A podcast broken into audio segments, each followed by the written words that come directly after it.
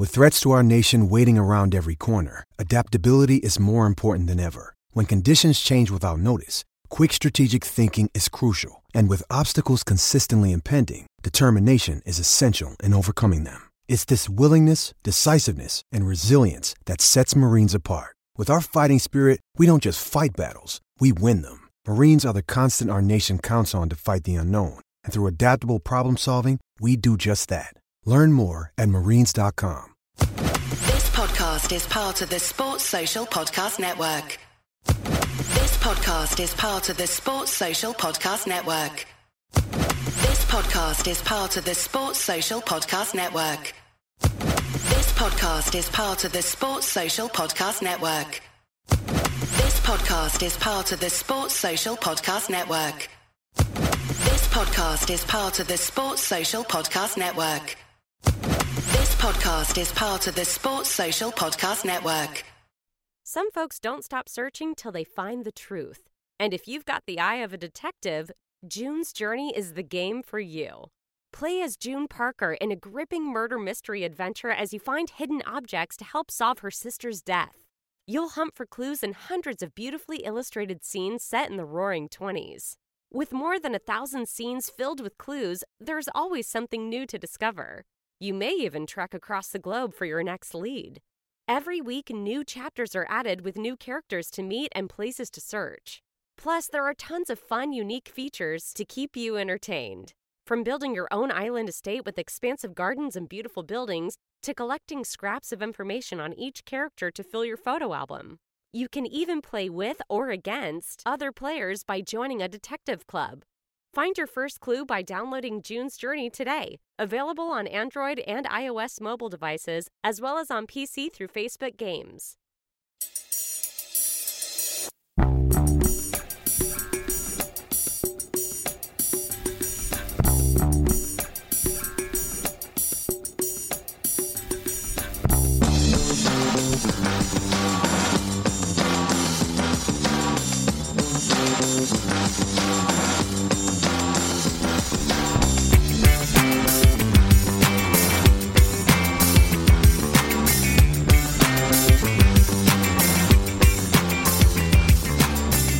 Welcome to a Celtic State of Mind. I'm Paul John Dykes, and on a Thursday for the ACSOM Bulletin, I'm always delighted to welcome JP Mason to the show. How are you doing, JP? Good uh, morning slash afternoon, Paul. Uh, pretty good. I've just uh, poured an exceptional cup of coffee, I have to say. Kev was going on about his custard creams yesterday, so I'm going to pontificate about my cup of coffee. Well, these are the things that you've got to prepare uh, for a one hour chat all around Celtic. But yeah, breakfast stroke um, lunch for yourself because you do work a lot of nights, JP, you're in the music industry, and a lot of your discussions lead us into that. Um, much to the derision of some people within the comment section. There is a wee bit of music going to come into today's discussion, although we will try and um, have a Celtic uh, kind of connection to that. There's it's International Week, JP, but there's always something to talk about in relation to Celtic. There's been a big interview with Ange um, over in Australia that started to filter through. Uh, we were up at Celtic Park yesterday. Um, Kelvin, Natasha, and I speaking to Anthony Ralston about this Saturday's uh, women's game. Caitlin, um, Caitlin Hayes was also there. Spoke to her as well, and we're putting that video together just now.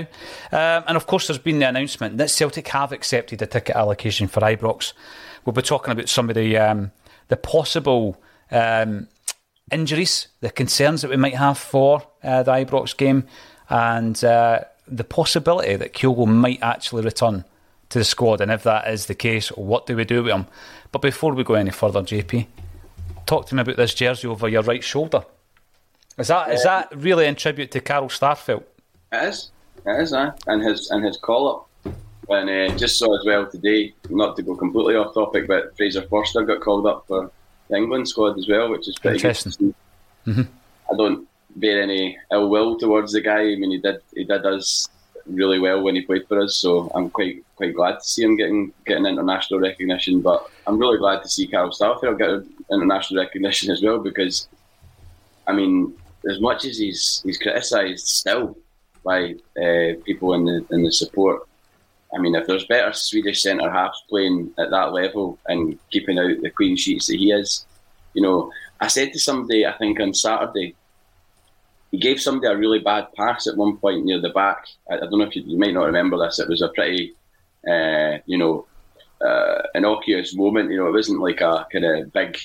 It was. It didn't cause us great concern, but he put a bit of a bit of power into a pass to maybe Greg Taylor or maybe Cameron Carter Vickers, and there was a kind of oh like that, you know, because he'd sort of overhit a pass quite close to our penalty box, mm-hmm. and I said to somebody, I was like there'll be loads of people right now that'll they'll turn around and say he's had a bad game based on that pass.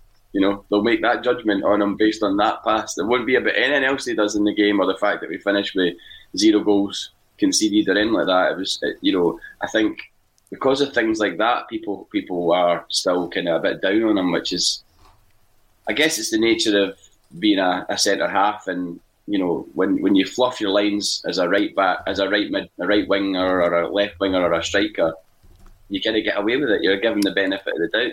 Mm-hmm. And a centre half, there's just no no mercy. It's like, oh, no, oh, he's, he's got a mistake in him, you know, he's he's a bomb scare, he's this, he's that, and um, Carter Vickers has, has done that a couple of times as well. Yeah, uh, yeah, I agree with you because you're right. If Jota or Abada overhit a cross, JP or cut inside and sky one over the bar, Mm-hmm. It's not at the forefront of your mind when you're thinking about how they played in that game.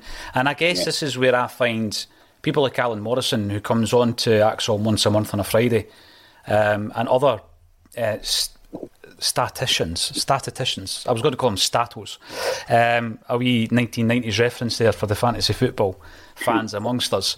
Um, but these statos, are, what I find interesting is the fact that we all have that perception. We've all got that bias be that a particular player or a team or whatever, and a scenario is viewed through that prism. So, although we're all capable of observing and then sharing your thoughts on your observations, I do find it interesting to then back that up or otherwise with the stats. And uh, the Carl Starfelt thing, I've been watching his recent performances and I actually think he's been the most assured centre half out of that partnership because Carter Vickers has been getting a, a lot of praise, and rightly so, because he's been a fantastic player this season. But I just think Carl Starfelt has finally grown into that role for Celtic. And like you say, if you're still getting international recognition, um, you're doing a lot right. As for Fraser Forster, the interesting thing about that is that was almost like the first, the first moment of a multitude of moments that resulted in the catastrophe of last season. Yeah. The fact that he didn't come back, that was that was the first moment, wasn't it? Really, um, and it then there was a domino effect all the way through the season. Um, it brings to my mind, and I, am not suggesting this for a moment because I didn't actually know Fraser Forster was in the squad. JP, is Joe Hart's international career over? Is he retired from international football and all that? Um, I'm not. I don't recall ever hearing that. Uh, I mean, he, he, fell massively out of favour, didn't he? Because he was he basically wasn't getting a game anywhere. Mm. From what I, I mean, I wasn't studying Joe Hart's career prior to him signing for Celtic because as I've said before on here, I didn't really have a lot of time for Joe Hart. Not not in terms of like, I didn't like absolutely hate the guy, but I just didn't really. He was he was Man City. It was you know it was England. It was just wasn't somebody that I ever really paid attention to. But he's changed my way of thinking about him completely since he's arrived at Celtic and the way that he's you know conducted himself on and off the park, um, the way he speaks, the way that the way that you know that he's at the club for the right reasons. You know what mm-hmm. I mean? Mm-hmm. yeah. I don't know the ins and outs of, excuse me, his, his financial package at Celtic. Um, I don't think he took as much of a drop in wages as people maybe think he did, but at the same time, he's not earning anywhere near what he was earning in England, you know, which would have been closer to six figures a week, probably. Um, so he's here and he's, he's just he's here to enjoy his football in the in the sort of latter part of his career and yeah, so I, I, I don't know. I mean, I, the way that the way that Joe Hart's played, you know, certainly wouldn't rule him out getting a, a, a, cap again. But it's tough, isn't it? I mean, that's Fraser Forster. It's taken him five years to get back in, and he's only got back in due to injury. Is that, the, is that the absence? Five years? Yeah, I, I just wow. I saw, I saw the tweet this morning from the England national team Twitter saying getting his first call up. And a picture of him is his arms folded looking suave with England hoodie on, and I said first call up since October 2017. So I mean, that's, that's incredible. That's mad, isn't it? Like that is incredible. A five-year absence from international football, and all because of the decisions he made. You know, he decided to stick at it at Southampton. He decided mm-hmm. to go back to Southampton when he could have easily been the first team keeper at Celtic. We'll never know the real reasons why that didn't transpire. You know, why that didn't come up, come off at the start of last season. Um, there's all sorts of rumours that you know he never said yes, and you know that he was, he was always going to want to give it a, a, shot. But he's been, I think, he's been the first choice keeper for Southampton since the turn of the year, um, and Hasenhüttl obviously rates him, mm-hmm. and you know it's one of those. Once once once you get your your uh, your, your feet on the line, so to speak, in in a, in a, in a goalkeeper's position down there, you know it's yours until you make an absolute howler or a, a stream of howlers, and he's obviously done all right. So, I fair play to him. Absolutely, fair play to the big man. Now. We've got plenty of comments coming in, and I will be sharing as many as we possibly can. Tosh de Coglu Junior Malone. Apologies, I didn't even realise we were late. I thought it said 30 minutes on my, my digits in the top right hand corner, but I was trying to allow JP to finish his breakfast. The timekeeping on here is non existent to quote Martin O'Neill, shocking, shocking. Tony was talking about that interview actually quite recently. I remember, remember it. Remember it well. Watched, watched that game in the uh, the Volunteer Arms in Bathgate. Remember Martin O'Neill's face on this giant screen in the in the Volunteer, and and and he was as raging as all of us were that that night with that penalty because it was just absolutely to, to lose a penalty in a game of that magnitude like that. You know, it's all very well some folks don't stop searching till they find the truth.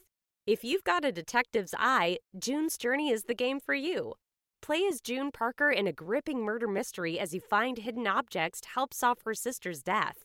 You'll hunt for clues in hundreds of beautifully illustrated scenes set in the roaring 20s. New chapters are added weekly. Find your first clue by downloading June's Journey today. Available on Android and iOS mobile devices as well as on PC through Facebook Games away to uh, Ross County or away to uh, Inverness Cali, but in the like, let's say the Stadio del Alpi was a sore one, um, and especially to lose the game as well when we come back. I mean, that second half performance from Celtic in that game was, I can still remember it. I've not watched it for years, but I mean, a gap in that second half is mm. phenomenal. Um, yeah. Did you call that pub the volley, like on Trainspotting? Uh, yeah. The, uh, the Navoli playing pool.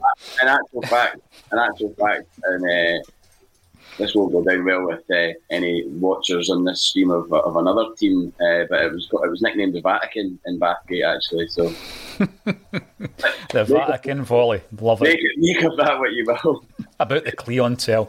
Sorry, Tosh. If we ever come in late, we always play extra time on this podcast, don't we? Because I actually go by the uh, timer on the top left that, that, I don't think you can see, and that will definitely run to 30 minutes, uh, 60 minutes, and sometimes over.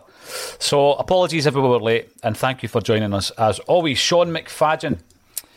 Another sunny day, you got to love it. Well, hopefully, I'll see a wee bit of that because I will be leaving the uh, studio at half past one and nipping up to see an old pal from Penicuik, who now resides in Spain. You might see him on Twitter from time to time, Scotty Allcroft, and he'll be coming in to have a wee look around the studio. So uh, I look forward to seeing Scott as well later on the day. And Magnet67, hi ACSOM team. I hope those who can go head to Paradise to cheer the women on against Hibs on Saturday. Um, yeah, absolutely, Magnet. There's an opportunity there on the season books to go and watch uh, the women's team, um, headed by Fran Alonso. And in actual fact, we're talking to Fran Alonso at half past one. Colin Watt will be in that press conference as well all about this weekend. It would be great to see several thousand Celtic fans turning up to that game. And that's, of course, why we were invited up to Celtic Park yesterday. So they put on a, a wee event for fan media, mainstream media were there, where we were able to speak to uh, Tony Ralston, Caitlin Hayes, and Natasha Meikle was on the reporting duties for us. So that video will be on the channel very soon. Um, but it brings up the subject to Tony Ralston why he's actually at Celtic Park. And the reason he's up there yesterday is because he's not an international duty. JP. And that, that begs the question. I know he was asked the question yesterday, and he did say he was a bit surprised that he wasn't in the squad. What's your take on that? I think, for me, he's definitely in that Scotland squad. Well, I mean, for a, for a game tonight, you, you surely you'd be uh, picking players to sort of try them out. You know, I mean, I heard somebody on a I don't know if it was Super Scoreboard or something like that. Somebody saying, you know, why are we uh, calling up the sort of the usual suspects? You know, why why are we not using this game to sort of give other people an opportunity to show what they can do on, on this stage? I'm not saying litter the team with inexperienced uh, Scotland internationals, but you know, maybe a bit of a better mix. And I mean, is it because he's maybe not been playing consistently um, at right back? Because I mean, he ha- has been kind of in and out of the team, so there might be a bit of that. But um, yeah, I mean, this game just came out of nowhere tonight against Poland. It was it didn't it didn't exist as a fiction until you know un- the unfortunate events of uh, what's going on over in Ukraine um, led the game against them to be postponed. So um, you know, I would have loved to have gone to the game tonight. I've got Polish uh, blood, and you know, I'd love to have gone and seen a, a Scotland Poland friendly, but unfortunately, I'd already done my rota, and I'm working a gig tonight at King Tut, so I, I, I, can't I can't do that. But I've heard it's sold over 20, 20, 20 something thousand, so at least it's not going to be. I mean, for, for the short notice that it was, that's quite good going, I think. Yeah. You know, to, you know, because like it's in, if you announce a gig, you know, it's the same thing. You know, if you announce a gig like three weeks' notice, people have got plans.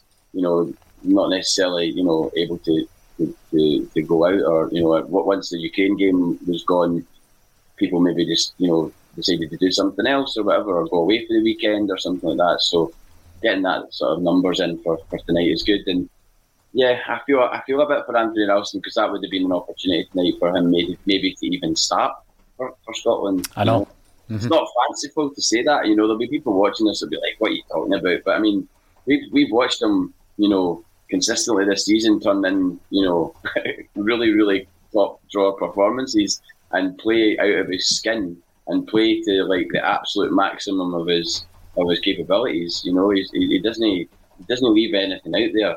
Um, and that's all you ever really want to see from a Celtic player is someone giving it giving it their all.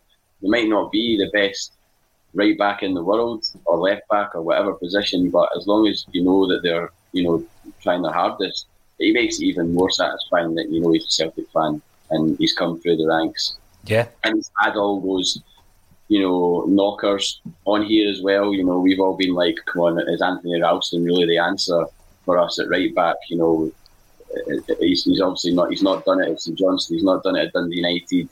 Why would he suddenly do it at Celtic? But he's uh, everyone loves an underdog, and Anthony Ralston within that Celtic squad is the ultimate underdog. Oh yeah, yeah. Like, there's no question about it. He he gets the bid for uh, the yellow bib for underdog. I think if if indeed was one, um, and I'm sure everybody's happy for him within the club that's been around him since that time, and ex teammates as well will be looking back going, "Wow, if I just maybe stuck it out, you know."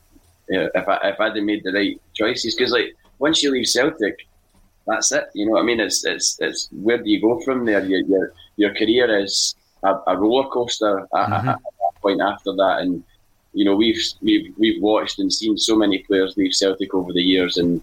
And not really ever hit any sort of heights ever again. You know they've had consistent, they've had they've had careers. They've probably been well compensated, but they've never really you know, you know, really been that kind of uh, name on people's lips. You know, it's just been a, another player in another side.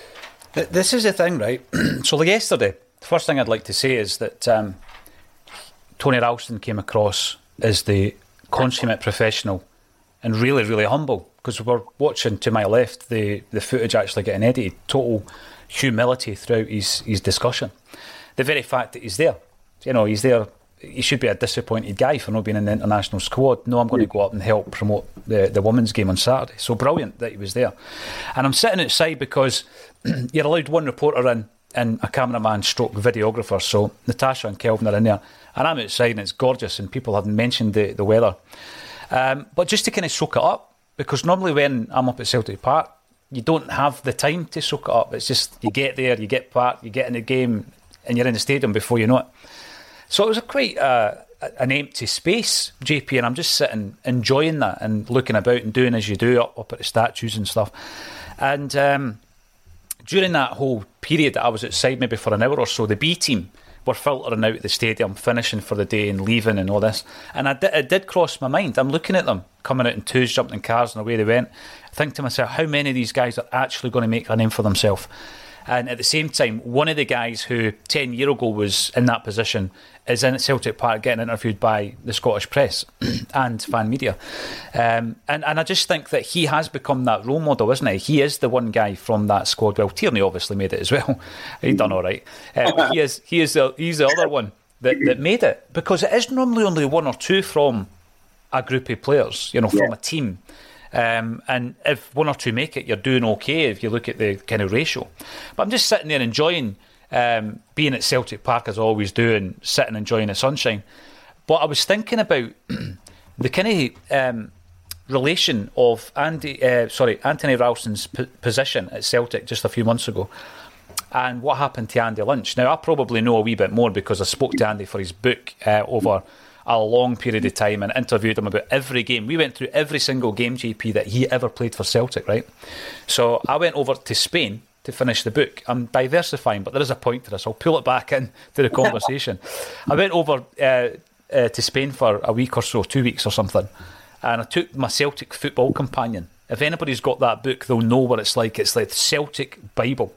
I think it runs up to 1987, 86 or 87, right? And it's got every game. And then in between games, if you buy a player, it tells you the date and the amount and who you bought them from. You know, at every game, it tells you if somebody missed a penalty, blah, blah, blah. So, anyway, in this companion, you've got Andy Lynch signs for Celtic, right? 1973. But he disappeared. And there's a period of like 18 months where he doesn't play a single game for Celtic. Not a single game. So we delved into that period of his uh, career, but also his life and how it affected him. JP, this isn't me trying to plug the book, by the way, because there's no books to buy. They're, they're all gone. They're all long gone. But I found that bit the most interesting. I think we called it the long, the lost weekend, but it was an 18 month period Oh, like- where he. J- John, aye, aye. What was it? What was her name again? May Pang or something? Was that when he was hanging out with like Harry Nilsson and all that, and they just Aye. disappeared? Aye. Aye, he disappeared and left his wife and everything. Aye. Um, but Andy didn't do that, of course. But he, he's not playing for Celtic. He's on the scrap heap. He feels like that. It affects him up here. And I, hmm. I think about Ralston when I, when I think back to those conversations I had with Andy and how the the mental toughness that you require to actually get back up and start fighting for your place and get back into the team. And interestingly enough, JP, I don't know if I've ever mentioned this, but the one guy that was kind of like Andy's anchor during that period was John Clark. Hmm. So, so John Clark was the guy, right? And he was running the reserve team at the time, mm-hmm. right? And he used to say to Andy, "Come on, you know, just work hard," and just the pep talks that Andy needed during that period. But eighteen months is a long time, and it was John Clark, JP, that switched Andy from a left winger to a left back, which then allowed him to get back into the Celtic team. And he mm-hmm. obviously played at left back during such occasions like the double winning season in 1977, where he scores in the Scottish Cup final from the penalty spot against Rangers. He was playing left back throughout the entire season when 10 men won the league, captain decide for most of that season. But the guy that moved him to left back was John Clark, who was the reserve team manager at that time. And Andy will never forget that. But what it brings to mind is what Six years after Lisbon, to be fair, like 1973 or no, well, actually no, later on. How, how, what year did he get moved to left back? 77. 77. So so 10 years after Lisbon. Mm-hmm. That's that's that's quite wild to think that John Clark at that point is only 10 years a. European champion, Mm-hmm. and so get, getting counsel from somebody like that. I mean, getting counsel from somebody like that now is amazing, but like getting counsel from somebody like that then, when it's still so kind of fresh, because I mean that 10 years ago seems like nothing. I know. Th- This is the, the strange thing uh, because Andy watched that team. Andy watched the Lisbon Lions, right? And I've said this a few times on the pod, but it's, it's relevant to this story. When Billy McNeill scores the header against Dunfermline in the 1965 Scottish Cup final, and it hits the net, the Yeah. first player, aye, the first player, the first person rather, to touch the ball after that is Andy, Andy Lynch, because he's the ball boy. He's the ball boy that runs up and kicks the ball out the net. So in 65, he's watching guys like John Clark. And then John Clark's then getting him back into the right frame of mind to re enter Yeah. the Celtic side. So pivotal, absolutely pivotal moment. What was the pivotal moment for Tony Ralston? Circumstance. It was just circumstance. We were left with nobody else to play. Well, right that, that too, but then that something has been made quite a lot about players' uh, personalities and attitude, and you know the, the the players that have been brought in have been assessed by Ange Postecoglou as to how they are as people. So you're not telling me that he hasn't gone round all the playing staff that were there when he arrived and made an assessment, either formal or informal, about that player's character and whether or mm. not he's willing to give them an opportunity to prove themselves. And you know the fact that you're saying Ralston yesterday was a, a humble guy and a, and, a, and a nice guy. That's obviously going to have served him well at that moment in time when that crucial moment in time when Post Postecoglou is kind of going right. What do I need here? Do I need this? I need that? Could, could he do the job for me in the meantime? I'll see how he gets on because he's a nice guy and I, and I like the cut of his jib. Yes, okay, on you go. If he was a flash Harry and you know cutting about, dripping in Rolex and you know, uh, fancy cars and all of that, and, and too big for his boots, as well some players can be at that age. No, just no, no offense, you know, I've never been in that position, so I would never ever know what it's like to have that level of money at that age. I, I can only imagine. Um, but but he saw something in him at that point that's that's given him the opportunity to prove himself, and he's done it. And mm-hmm. it must be really satisfying for Postecoglou to have been like, "Well, I made the right call on him." because yeah. look what he's done for me. He's contributed this season. Whether you think Anthony Ralston is a good right back or, or an all right right back, you cannot hide away from the fact that he has contributed massively to where we are right now, and we're sitting top of the table. And well, one of the games in particular, he scored the winning goal in the dying minutes of injury time, and it was incredible. You know, I mean, what a feeling that must have been for him to have gone through what he's gone through, the mm-hmm. loan moves, the you know, put out the door, not out of his, not not out of his choice, but yeah, to, to get that goal must have been massive for him. I always just go back to the fact that he's played under so many managers, right? And every single one of them's bought other right backs mm. during Tony's time at the club, and mm. he's outstayed the whole lot of them. So fair play to Tony Ralston, hundred mm. percent. Um, is he Celtic's cult player? Is he the cult hero amongst fans now? JP, is that where we are with him? It, getting there a bit. I, I mean, I've seen a lot of uh, sort of things online, you know, where people are, you know, the the, the, the kind of bought in. Obviously, Celtic themselves have bought into this whole, you know, putting the bricks as the, you know, and when they when they, when they post about them, you know, and that kind of thing, you know, it, it, it can end up kind of carrying a bit of weight and a bit of, pardon the pun, obviously bricks are heavy, but uh, it can it can it can it can go somewhere, and you know we've we've seen it with other players in the past where you know something becomes attached to that player, and then all of a sudden they are a cult hero, you know. Um, but it's better to be a cult hero for the right reasons and the wrong reasons because you know Marvin Compper has become a bit of a cult, not hero, but like a cult a cult figure, shall we say. Um, and for the wrong reasons because he's only played 60 odd minutes of football for Celtic and then mm.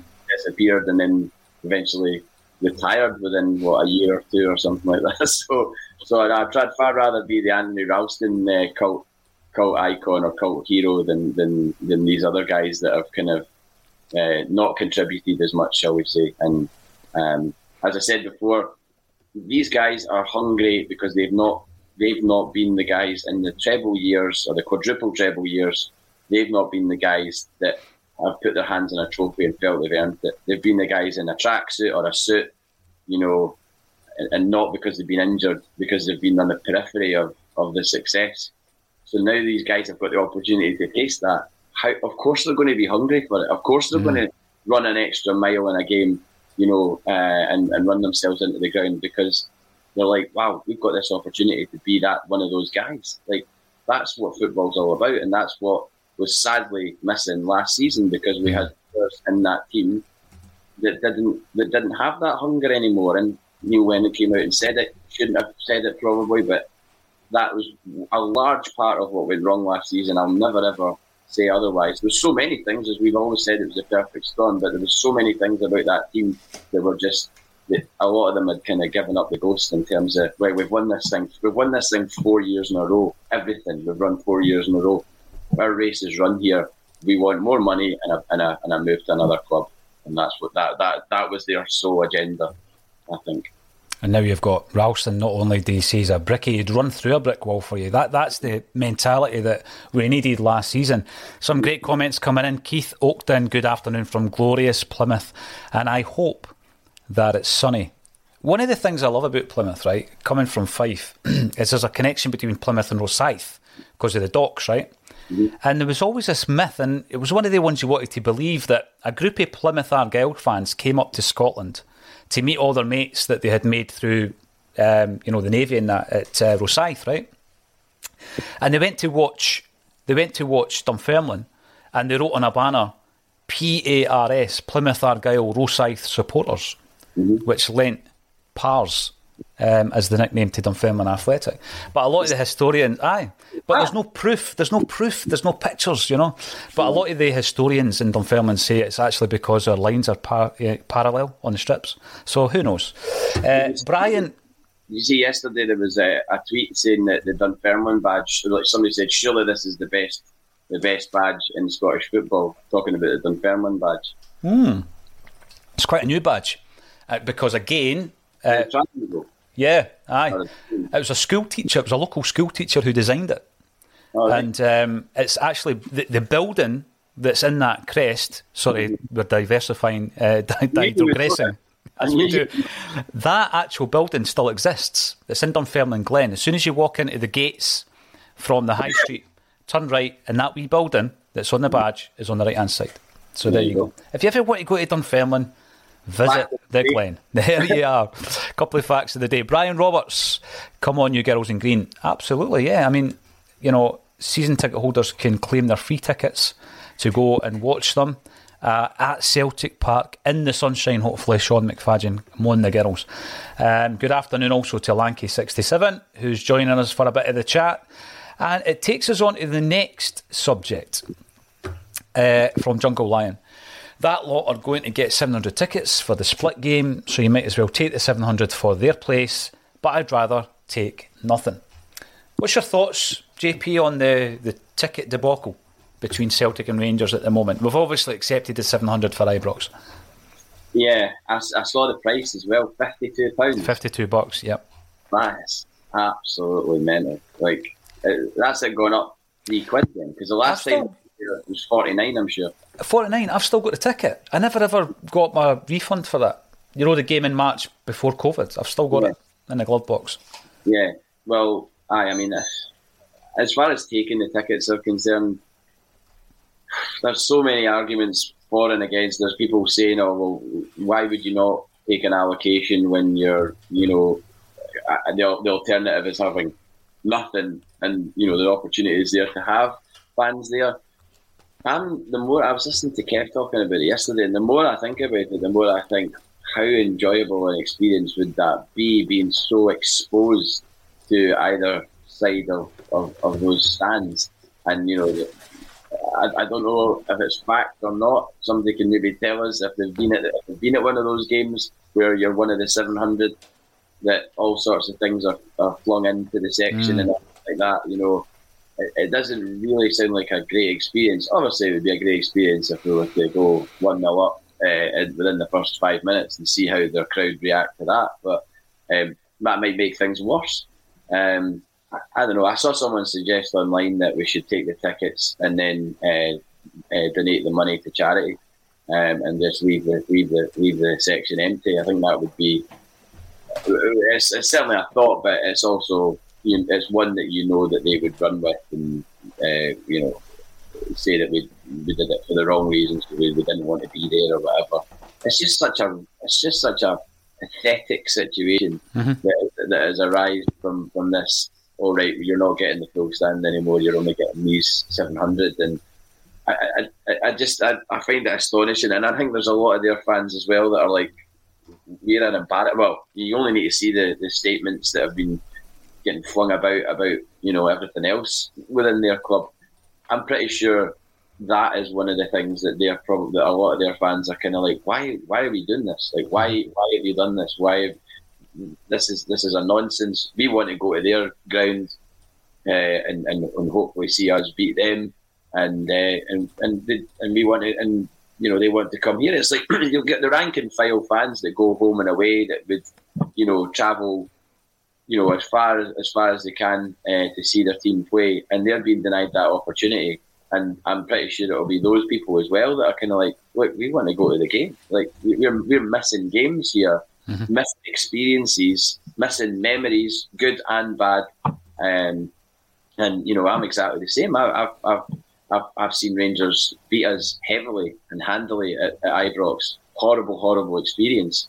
I've also seen us absolutely annihilate them. The five-one game when Lustig scored was. I honestly thought I was going to leave the ground. Like I felt like I was levitating. It was unbelievable. it was one of the best experiences I've ever had. And they can talk about whoever was in their team at the time, they were all wearing a Rangers badge. So to me, it was they were representing whatever Rangers Football Club is now.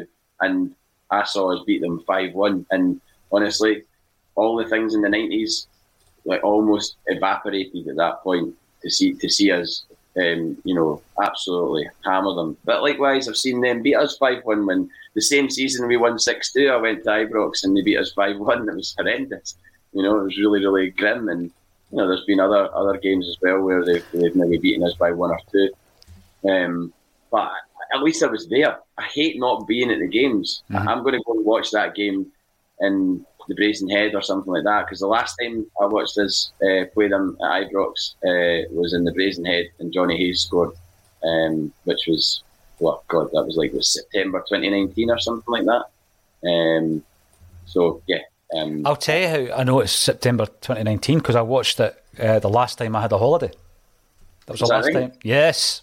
You, you were away. Uh, did was, you watch abroad? Aye.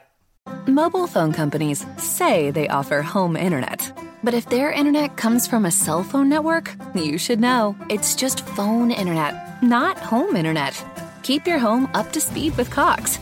Cox internet is faster and has more reliable download speeds than 5G home internet. Cox is the real home internet you're looking for. Based on Cox analysis of Ookla speed test intelligence data Q3 2022 and Cox serviceable areas, visit cox.com/internet for details. As the number one audio company, iHeartMedia gives you access to all, every audience, live conversations, trusted influencers, and the insights and data you need to grow. iHeartMedia is your access company. Go to iHeartResults.com for more. I watched it with my missus. Aye. And a Celtic well. bar or a neutral bar? No, just a random. It was a proper random bar on a main road, but the, it was it was it was perfect. So you know Celtic Yeah, aye. I was trying to educate the guy behind the bar, if I remember. but talk, but talking about that, right? Um, when when you speak to other people, right? If if they were to come into this conversation, having known nothing of the history of why there's this ticket uh, discussion going on, they would think something must have happened at one of these games. Mm. And when you give them the reason, oh, well, actually, they just decided that they didn't like us celebrating in a whole stand, or they wanted to sell more season tickets, or whatever the specifics is, people would just kind of think that's embarrassing.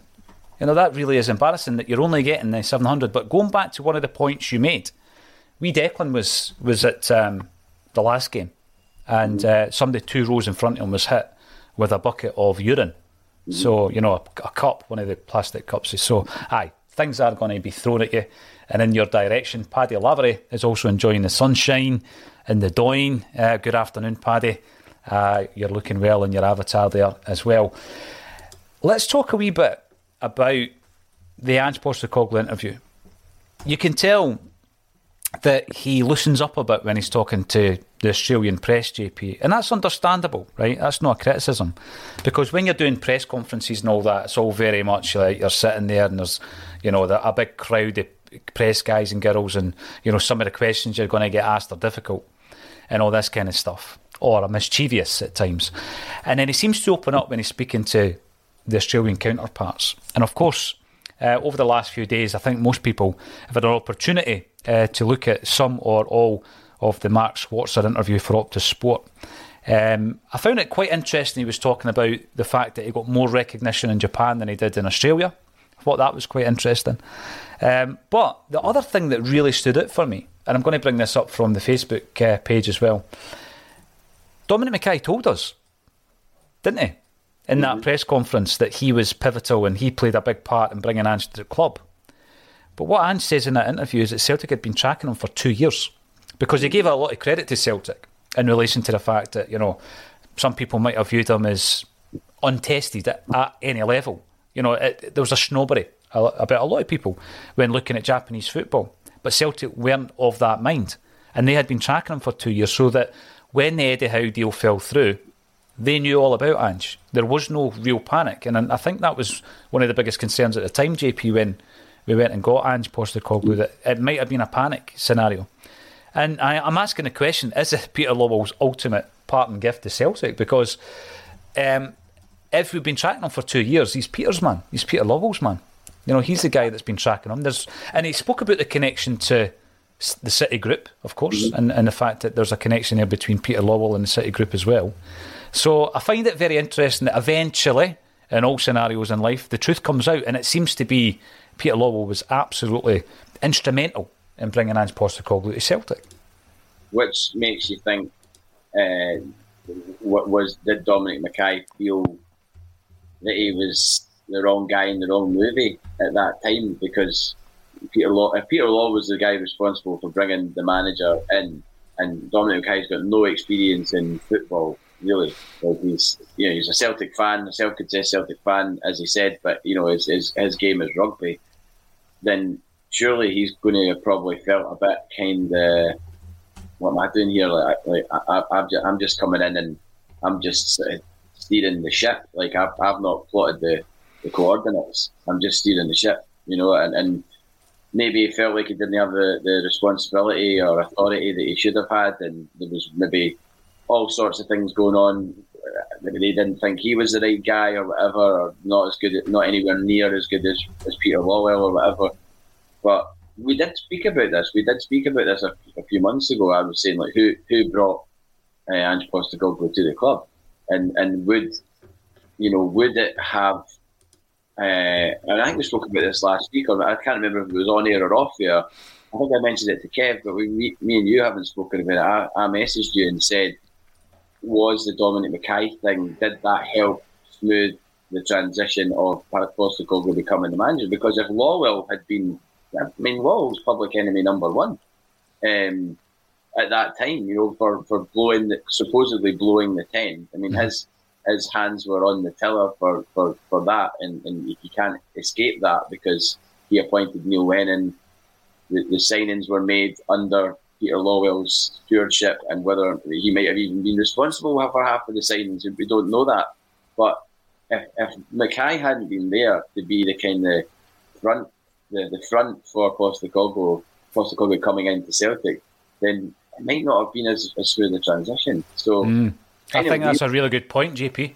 It's kind of weird how that happened and how it's transpired. So um, now that you know that it was him, and well, pretty much reading between the lines uh, from that interview, then you do know that like he he's the guy that's sort of earmarked him. And it, like you said as well, interesting that, that there was interest from other European clubs, but nobody nobody was willing to sort of I say gamble probably. Mm. And Celtic had obviously done their homework. And to us at that time, it looked like it was like Eddie Howe all in, all eggs in one basket, and then all of a sudden, like Eddie Howe goes out, and then we're like, quick, who can we get? Oh, we'll get him with no homework done, with no kind of. Uh, that's how it felt. That's how it felt. That's, yeah. that's, that's, why everybody was kind of like, what? Who? Like, like, but at the same time, I was like that. This has to be. I said. I said this has to work. This can, There's no alternative to this. This has to work, and it has to work this season. We cannot have another season like last season. And as we sit here right now, we've won a League Cup. We're top of the league. We've beaten a Rangers team that supposedly was light years ahead of us, and we blew them away at Celtic mm. Park. That seems to be conveniently forgotten by the, the mainstream media. Um, as they're talking up uh, this this Rangers team again for their European exploits, we we dismantled them. Uh, and it could have been a hell of a lot more in that first half. Just watch the first half again to see it. You know, a tip of the cap to Rangers for getting through in Europe. You know, it's it's it's fair play to them. I did say last week that I thought um, Red Star Belgrade would, would, would do something in that game. They did. They ended up beating them, but it wasn't enough. McGregor had another inspired game, and he's got them through to the next round, and they'll face the, the, the easiest side they could have got in that draw in, in Braga. Um, but I don't really know much about Braga or where they're at, but if, if they've come on in the last two years since the last time they played them. But the last time they played them, they went 2 0 up against them, and then Rangers came back and won 3 2. I think there was some sort of, I remember I remember being in Copenhagen and watching that game, uh, and they, they got a got a very fortunate goal through Hagi, I think. Mm. Uh, I remember rightly. But you know, it is what it is. That their fans are suddenly realizing they're they're they're not they're not as good as they thought they were last season. They're only the only reason they, they won last season was because we were so so bad and so many things went wrong for Celtic. There was no, there was never a challenge. There was never any pressure on them. There was no fans. we were we were a mess. We were a mess last season. Totally, it, it, it was. Uh, uh, they, they they absolutely cruised it last season with no pressure. They dealt with the pressure well on Sunday. They went to Dens Park, but I mean, you know, they went to Dens Park and, and struggled for a lot of that game mm-hmm. until until they got a, a, break of the ball in the box and they, they, they got the winner. And so on to the next one, and the next one is Ibrox. So. Yeah. Talking about Dens Park, I, I, feel a bit sorry for Mark McGhee. I used to think he was great as a Celtic player, and he gets so much stick. Poor, poor Mark. You know, I, I, I don't mind Mark McGhee either. I mean, no. I put up this picture as a joke because he did actually look. That's a quality, quality picture. Like I have a picture of me in Tenerife in 1999 wearing a black short sleeve shirt and leaning against a pillar much like he did. So that was more of a, a dig at myself as much as as Martin McGhee. But no, I, I remember him as a player for Celtic as well, and can, I can remember the like the way that Jock Brown used to say Mark McGhee, like when he was commentating, like there's a glorious goal from Mark McGhee. Mind he uh, scored a hat trick against St Mirren, and one of them was a back heel. Oh, the back heel. We beat oh, them seven one, and he just celebration. Heel, and then the next time I saw a back heel go after that was Lee Sharpe against Barcelona. Oh, did he that? score a hat trick that night? Lee Sharpe. I remember that. I remember that game. There was a hat trick scored yeah, in one of the Manu Barca games. I think it was three. Three each against Barca? And he ran over the corner flag and did the Elvis. That's right. He did. Um, what a player, by the way. We Sharpe with different. Talking of celebrations, if this happens, and, and I apologise for anybody who wants us to get back onto the subject of Ange, but talking about celebrations, remember that Chris Sutton celebration where he would run behind the goal? Right, I think I think that there's a Freddie Mercury thing in there. Like there's there's shades of Freddie. Uh, honestly, yeah, you watch the the Band Aid, the 1985 Radio Gaga, he does all that, and I'm like, that's like Chris Sutton. You know what I mean? um, although obviously Freddie came first. Yeah. Gamble, you used the word gamble. That's the exact word I used. Remember when uh-huh. we we appointed Ange Postecoglou, I said it's a sixty million pound gamble, mm-hmm. and yeah, the gamble's paid off hundred percent. And another interesting thing that he said in that interview that we're referring to is that at the beginning of the season, all the discussion was about, you know, what can he what can he possibly do this season? We're a mess. You know, and, and even when he's taken over, there's some other players who were still at the club when Ange was appointed, because Ajer was still there, never kicked a ball under Ange Postecoglou, but he was there, and Edouard was there, and Christie was there, and we knew that they were all going to leave, you know. Um, and we kind of thought, right, what's the expectations this season? And I was adamant, we can't afford to do anything except win the league. And I remember the conversation with Kev Graham, he said, well, you know, as long as we're still in touching distance by Christmas. But what he alluded to was that his attitude was there was absolutely no other option than to make this season a success. There was nothing like this transitional season that we heard a lot about JPO. Season two, you kind of got to write that off. Season two, he says that was never an option, and that was great to hear from Ange. Yeah, see, see, even if we'd been bounced out of Europe in the first part, like if we'd got out, if we got knocked out of the Champions League qualifiers, and there was no parachute into Europa League, you know, I don't think anybody would really have been out with the pitchforks at that point.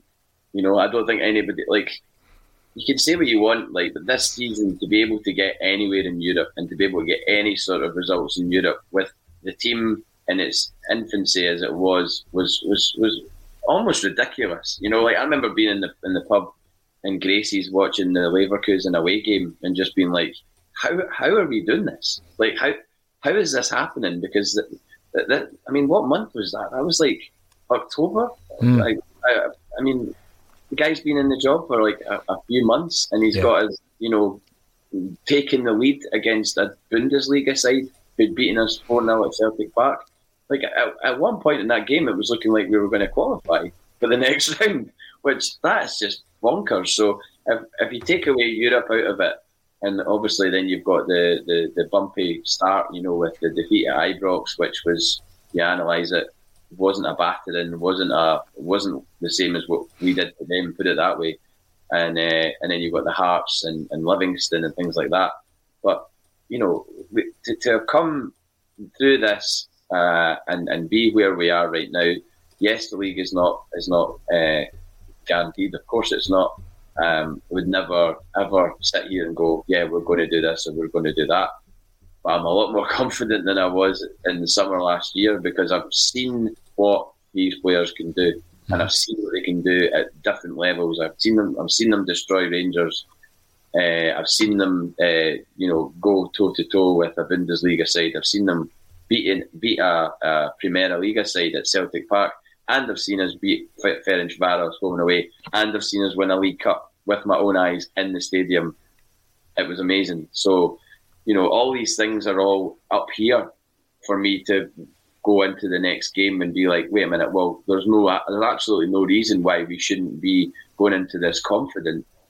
Maybe not, you know, oh, we're, we're going to win it and we're going to blow them away, but we can certainly go in with a, a degree of confidence that we haven't had for, a, well, what seems like a, because of COVID, it seems like so, so long, you know, you know, that these last, you know, the last few years. I mean, even before COVID as well. I mean, like the League Cup final, we got away with one big time. Oh You know, yeah, we- we- that was so uncomfortable to be at that game. I mean, it was Yeah. t- so tense. Yeah, big time. And then obviously they beat us at Celtic Park, but then we still went on to win the league that season. So you know, and they they dropped points like it was going out of style at the in, in the March. Remember getting beat off Hamilton at home and all that. So Mhm. you know, uh, but I think it's been a while since we've gone in with that feeling that you know we can and and, uh, and maybe should take uh, three points from this game, but it just as Ange Postecoglou said, every game is its own beast. There's you can never like it's it's, it's his own little mini movie where you don't know what's going to happen, you don't know how things are going to play out.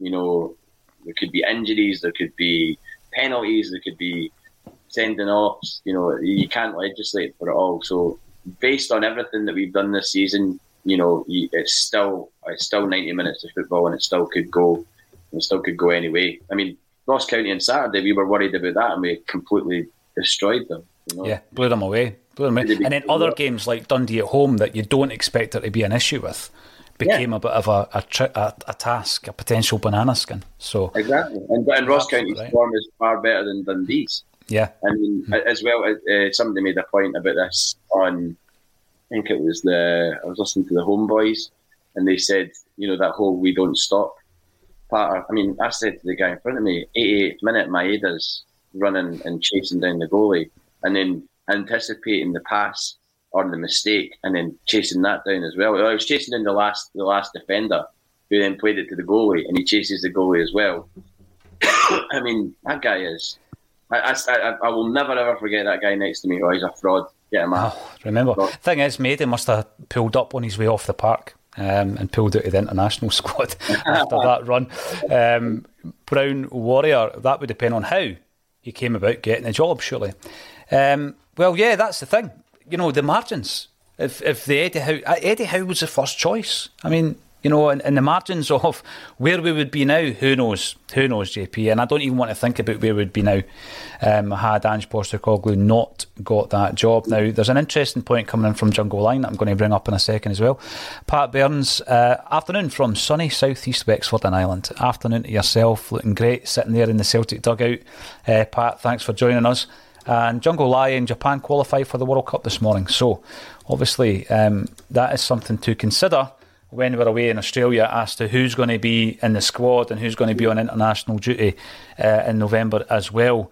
JP, another thing because we're focusing on on Ange Postecoglou, is he spoke about Europe. Europe. He spoke about European ambitions, and we keep criticising the club for this because we never seem to know what the ambitions are in Europe. And I, and I know that you know it's very difficult and I don't know why the club wouldn't actually communicate their ambitions. So all we hear is how difficult it is for a club like Celtic to compete in Europe. That's and that's very defeatist. And the way Ange came out and he spoke about how you know Celtic are in a, a very select group of teams who have actually won this tournament. You know, mm-hmm. he says, and because of that, you've got to strive for European success. And it was great to hear our manager um, speak like that and actually, you know, communicate to the fans that we do have ambitions, and it was a bridge too far this season. We know that now, you know. Um, but he does have ambitions. How did that make you feel as a Celtic supporter that you know what we're not just going to be there to to pick up the bounty, right? Because it, it's almost become we need that that bounty. We, we never yeah. speak about the actual ambition to progress in Europe. So yeah. it was brilliant. It was refreshing to hear Ange talking like that. Yeah, I mean, you don't want to just go pick up the huge check and then get battered. Mobile phone companies say they offer home internet. But if their internet comes from a cell phone network, you should know. It's just phone internet, not home internet. Keep your home up to speed with Cox. Cox internet is faster and has more reliable download speeds than 5G home internet. Cox is the real home internet you're looking for. Based on Cox analysis of Ookla speed test intelligence data Q3 2022 and Cox serviceable areas, visit cox.com slash internet for details. It's the Marketers Report. This week, Patrizia Spagnoletto, Global Chief Marketing Officer, Direct to Consumer for Warner Brothers Discovery, weighs in on the difficult task of building and retaining consumer trust. Trust is a really hard thing to build and a really easy thing to destroy. And we have to be very respectful about that. Our partnership with iHeart has really helped us build that trust and that relationship with the on air talent the best thing for us to do is to build a relationship with our consumers. And if those consumers have a relationship with the DJs that are on air, then we want to build on that. House of the Dragon, which was one of our most successful, if not the most successful campaign we've ever done for a show, audio was a core part of that. As the number one audio company, iHeartMedia gives you access to all. Every audience, live conversations, trusted influencers, and the insights and data you need to grow. Not just a media company, iHeartMedia is your access company. Go to iHeartResults.com for more. Uh, everywhere you go, as the song uh, goes.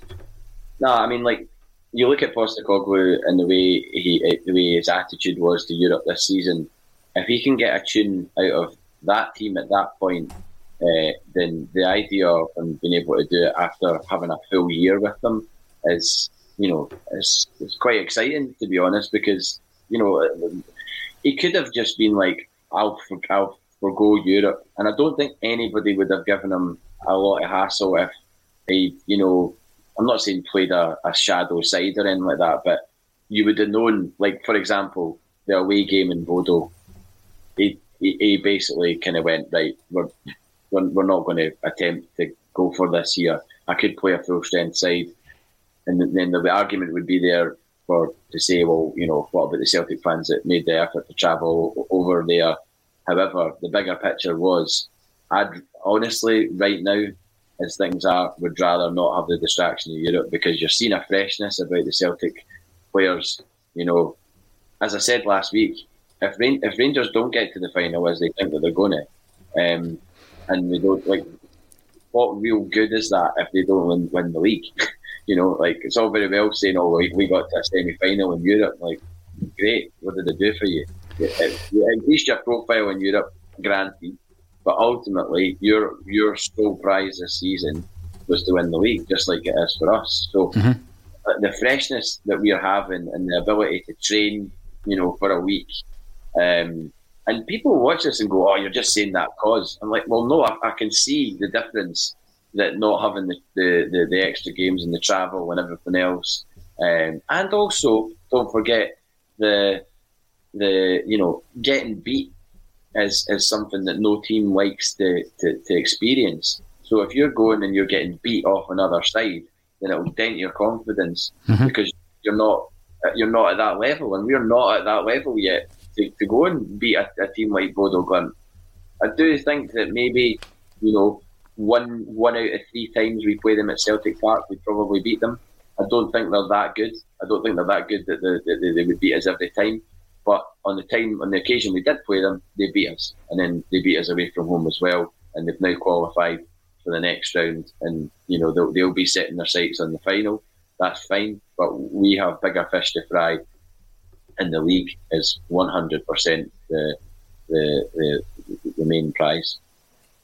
You know this, right? Um, somebody's coming in, JP. Um, Sean McTeer it is. Sutton celebration came from Ruel Fox. Remember Ruel Fox? Yeah, uh, uh, yeah. Teammate, yeah. Probably. His old teammate. Aye, that was a good side, actually. Remember they beat Bayern Munich in Europe? You remember Jeremy that? Jeremy Goss scored that belter of a. The worst thing about that Norwich team was the strip. It was a horrible strip. Um, and it doesn't age well either. Speaking of strips, by the way, you know, obviously I've always got strips up and stuff. My mate Mikey was at that classic football shirts pop up at uh, it's at Sneakers ER in the Gallowgate. Right. At the moment. And they've got a full rack, obviously, of Celtic strips. And he took, he took a picture of the, you know, the yellow and green CR Smith with the, the arrows going down in the collar. Yeah. So I've, I've got that, right? And uh, that, that that's going for £200 in that in that pop up shop. Wow, the the replica, the replica. Aye, the replica. Like I'm not no, not the not one of the not not a Schneider. It's an original. Wow. Um, so I two hundred quid. I mean that is absolutely. That's insane. We were actually down. I'm, by the way, again, but this. I'm sorry. This should come with a wee warning that JP and I do like to just take wee diversions from time to time. I was looking at that sh- that jersey behind you. Right, we've got a classic Adidas shirt out the front there, and we put the shamrock on it, and we're going to give it away at some point. Um, I'm actually waiting on for some artwork coming in, and we're going to give it away to one of the listeners, right? And we've got a few. We've got a, a yellow one from the '90s, you know, with the almost like the Germany um, zigzags things on it, yeah. and we've got a Kappa tracksuit, all shamrocked up, right? Mm-hmm. So we were actually down in London. Don't know if I mentioned that I drove all the way down to London and back in the same day. Bad idea. Uh, but we were talking to a, a football jersey aficionado, and his name is Neal Heard He's written books about football jerseys. He's he's totally obsessed with it. It's brilliant, and he loves trainers. So he's got two big interests: trainers and football jerseys. And he now works for Meba, who make both. So he's got his dream job, right? And we were just you know chewing the fat whilst Kelvin set up the camera and stuff like that and he was talking about how he loves the green and white hoops. You know, he says it's one of the classic football jerseys. He's not a Celtic fan. He, he, he supports Newport County. Uh, he says, but it's one of the classic jerseys, the green and white hoops. You know, um, it's instantly recognisable around the world and all that. It was great to hear a neutral talking like that about Celtic. And we're talking about some of our favourite jerseys, and I says, you know, I, I used to love that. Netherlands kit that they wore at Euro 98, uh, sorry, Euro 88, Ruud Gullit, Van Basten, Rijkaard, Koeman, you know, with the the kind of zigzag look. Yeah. It was Adidas. Mm-hmm. I said, and I just wish that Adidas would bring back, you know, the, the unbroken stripes down the sleeves and the trefoil. Because even that Sweden shop you've got there, you know, the stripes stop there. Yeah. You know, that was the two classic looks. He says that he knows somebody that works in Adidas. And there's a group of people within Adidas who totally agree with that sentiment. They mm-hmm. want a return to the trefoil badge and the stripes down it. So the people who make the big decisions said, you know, let's try it. So they made a few prototypes for some of the the nations that they were actually supplying kits for, and they made a Germany strip in the old style. And all these football aficionados, JP, were like, "Wow, this is going to sell." But the top brass don't like it. They like the Adidas equipment three stripe badge, and they like the stripes. Because it's there. modern. They'll, they'll, they'll think that it's too niche. They'll mm. think that I, am only guessing, but I'm, I bet you any money they think it's too niche and it's too retro and it's too it, it marginalises it. Whereas they'll think that they'll sell more tops because the Adidas equipment badge is more recognisable. People will look at the, the trefoil and they'll be like, "What's that?" You know, yeah. like younger folk, you know, not that don't remember the old the old strips. But um, I did see a thing last night saying that that, that um, the Man United and Adidas, uh, the Man United and Arsenal strips are going to be kind of a bit more retro next season. There's been some leaked images of them with a collar. Mm. Uh, I can't even remember if, it's, if Jeff was on it or not, but um, but yeah, uh, it's uh, give give me a tref. I, am just waiting for the day that Celtic release a a, a trefoil range of, of stuff. I will. I will be very, very poor that, that week. That's for sure. Because I'll just want to get it all. Like if there is a trackie or something like that, it'll be amazing. I know. There was actually JP a jersey you would have loved talking about uh, Old Replica because it was a Man U one, uh-huh. Umbro, green and yellow. You know the half and half green and yellow one. Yeah. It was hanging up in the office um, when we went down to Maba as well. You'd have loved it. Yeah, um, Beardsley played for Man United. I didn't even I, I, somebody mentioned something about him playing for Man United, and I went, "What? No, I didn't." And I googled it, and he, he was at Man United in the early '80s. And then mm. I Google imaged it, and there's a picture of him where I think it's Ray Wilkins, as he's signing, and he's got this amazing uh, Man United uh, home top on with the trefoil and sharp. I just honestly, obviously, before my time. I was like three at that point, so I don't remember Peter Beardsley playing for Man United, but did he go to Vancouver Whitecaps after Manu, and then he comes back to Newcastle? Is that right? I, I, I don't remember the trajectory, but obviously he played for City as well. Like, absolutely, been what a weird career. And mm-hmm. obviously, Celtic, as you've said, could have been in amongst that as well. I'd have loved that. I loved Beardsley as a player. I thought he was absolutely brilliant. There are there are these wee strange things. I mean, um, Alan McInally, Big Rambo, played one game for Everton. Look it up. He played one game for Everton. Um, and you, there's pictures of him playing for Everton in the 1980s, and it was. Uh, I'm not going to tell you who organised it because he's he's a player who should never be named or mentioned on the ACSOM podcast. But yeah, it was in the 1980s. Before we go, JP, it would be rude not to talk about music because that is where you spend most of your time uh, working in an industry. You will have noticed that there was a, an announcement on our socials that we have set up our first live music event um, a Celtic State of Mind is part of a State of Mind, which is a media company which owns the channel. And we are um, going to be in Leith, and the date is the 18th of August, and the event is called Up the Junction for any Squeeze fans out there, because it's on Junction Street. And uh, the headliners are the one and only Glasvegas, a band I love and have loved since their early days. Since I actually, and this shows my age, since I listened to them on MySpace. I've loved Glasvegas because they released their demos on MySpace, didn't they, before they were signed. Um, what's your, your thoughts or your experiences of Glasvegas, JP? Big Celtic fan, James Allan, ex footballer. Yeah, aye. Um, I I got to know them. I used to write for a magazine called Is This Music, and um, I saw that they were supporting a band called Tiny Dancers, who were they were a flash in the pan band. I don't think they've really gone on to become anything. They had a lot of label backing at the time, but they were playing Cabaret Voltaire and Glasvegas were the support. And I, I'd heard a bit about Glasvegas. I'd heard that Alan McGee was, you know, uh, sort of championing them a bit, um, but they weren't well known really. It was only like like underground, you know, chat that was sort of uh, about them. So I went along that night specifically to see Glasvegas, and they came on stage, uh, and it was back when they were a wee bit more kind of rockabilly. Like Rab had the gingham, red and white gingham uh, short sleeve shirt on. Paul had the 3D, mm-hmm. like actual old school 3D shades. looked like someone at Back to the Future. In fact, they, they actually did look like Back to the Future. Like that uh, band. And then James James comes on with a leather jacket, white t-shirt, looking like Joe Strummer and they had Caroline as a stand-up drummer, which is like Moe Tucker, um, and it was. I remember just being like, "Whoa, this is." And they played a set that had "Go Square Go," uh, "Daddy's Gone." They covered "Be My Baby" by the Ronettes, um, and then after the gig, they were all standing at the bar, all all wearing black, you know, by that point, and uh, I approached what looked like the manager. It turned out it was uh, Denise, who is mm-hmm. sister and I just said, "Oh, here, like I write for a magazine. I'm, I'm going to write a review of this gig. Um, I'd love to send it to you." And then she introduced me to the band, got to know them, and then the next thing, I wrote a review, and in the review, I said, uh, talking about Go Square Go, I said, if this isn't heard en masse in the Barrowland within a year, then uh, I, I, there's, some, there's something wrong. And uh, it did. It happened within within a year. I was standing in the middle of the Barrowland as Go Square Go two thousand people going going uh, Tonto for it.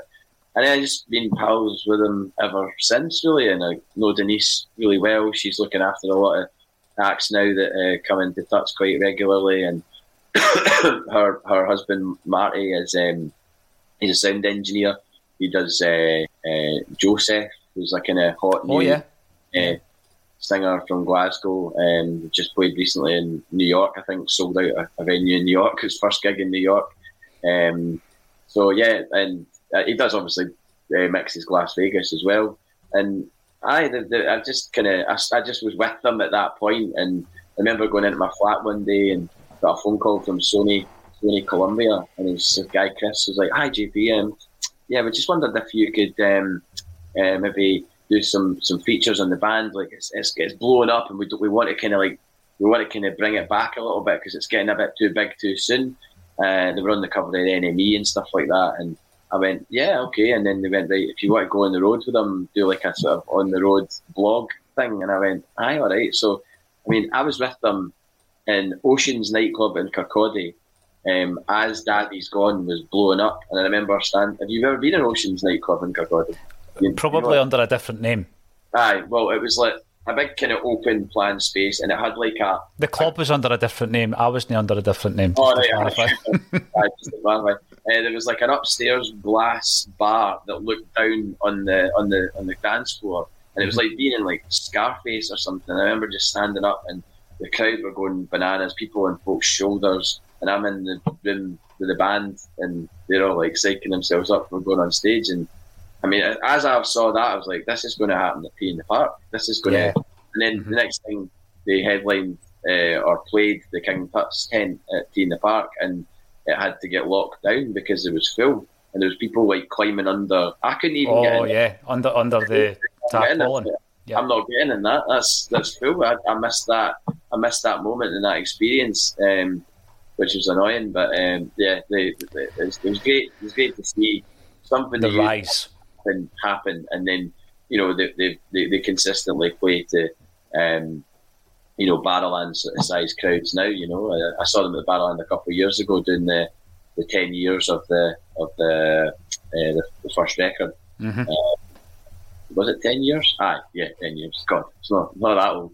Um, but yeah, really nice people, and uh, that'll be a great a great gig because their songs translate so well uh, and will work acoustic as well, and you know everybody knows the words, so you'll have a, you know they, they don't. Sometimes they probably don't even need to play or sing. You know, they just strum a chord, start the song, and then you've got a whole room singing. You know, flowers and football tops or daddies. Oh, You know. Uh, classic, classic. The thing is, if all the other bands on the bill just sing, it'll be a good atmosphere. There's 11 bands on the bill.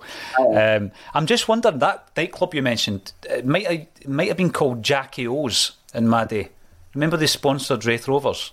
Uh, I don't know. I, I, I remember hearing of Jackie O's, but I think Jackie O's existed at the same time as Oceans nightclub. Um, I don't know what I don't know. I'm pretty sure Oceans stood on its own. Uh, it was it was huge. It was like a it was like a, a sort of mini super club.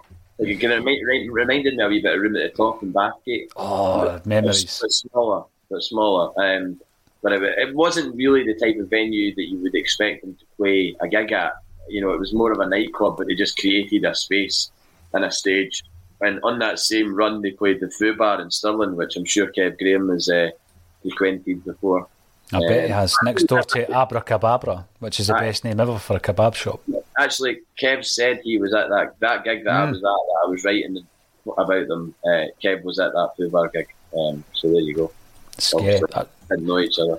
Memories of Kirkcaldy nightclubs. The other one I remember, which is uh, uh, a pub, I think, was uh, Panthers. But let us know. I don't go to Kirkcaldy that often, even though I live in Fife. But Panthers, you can just imagine, it was well named. That's all I'm going to say. I haven't been to Dr. Bell's Bath, the, the venue. Um, I know that Nicky Lip, um, who was on State of Mind and played Tuts on Saturday last week, he filmed some. Uh, uh, I've had like some some content there, like some live footage. So uh, I do know that it was a former swimming pool, obviously a. But I've never I've never actually been in it for a show. So hopefully can make it along on the 18th of August. Absolutely. Yeah, and anybody else who might be interested in getting involved, it is a charity gig as well. Um, we will be putting the links for the tickets out on Friday at 10 a.m. Thanks, everybody. I'm not believing this for Sean, by the way. I think it was Freddie Mercury. Thanks everybody for getting involved, and uh, thank you everybody for supporting a Celtic state of mind. Make sure that you subscribe on the channel. We're going to start giving away some free gifts, some of the Shamrock stuff that we've got. If you want to buy one of these, sorry, one of these, um, also that was a wee Swedish vibe there. That's why I put the yellow one in. They are available on eBay or on axom.net, and uh, all that all that does is it helps us to build the channel. So thanks everybody for getting involved in that as well. I always love my Thursdays, JP. It's an absolute pleasure. Thanks for joining me on a Celtic State of Mind.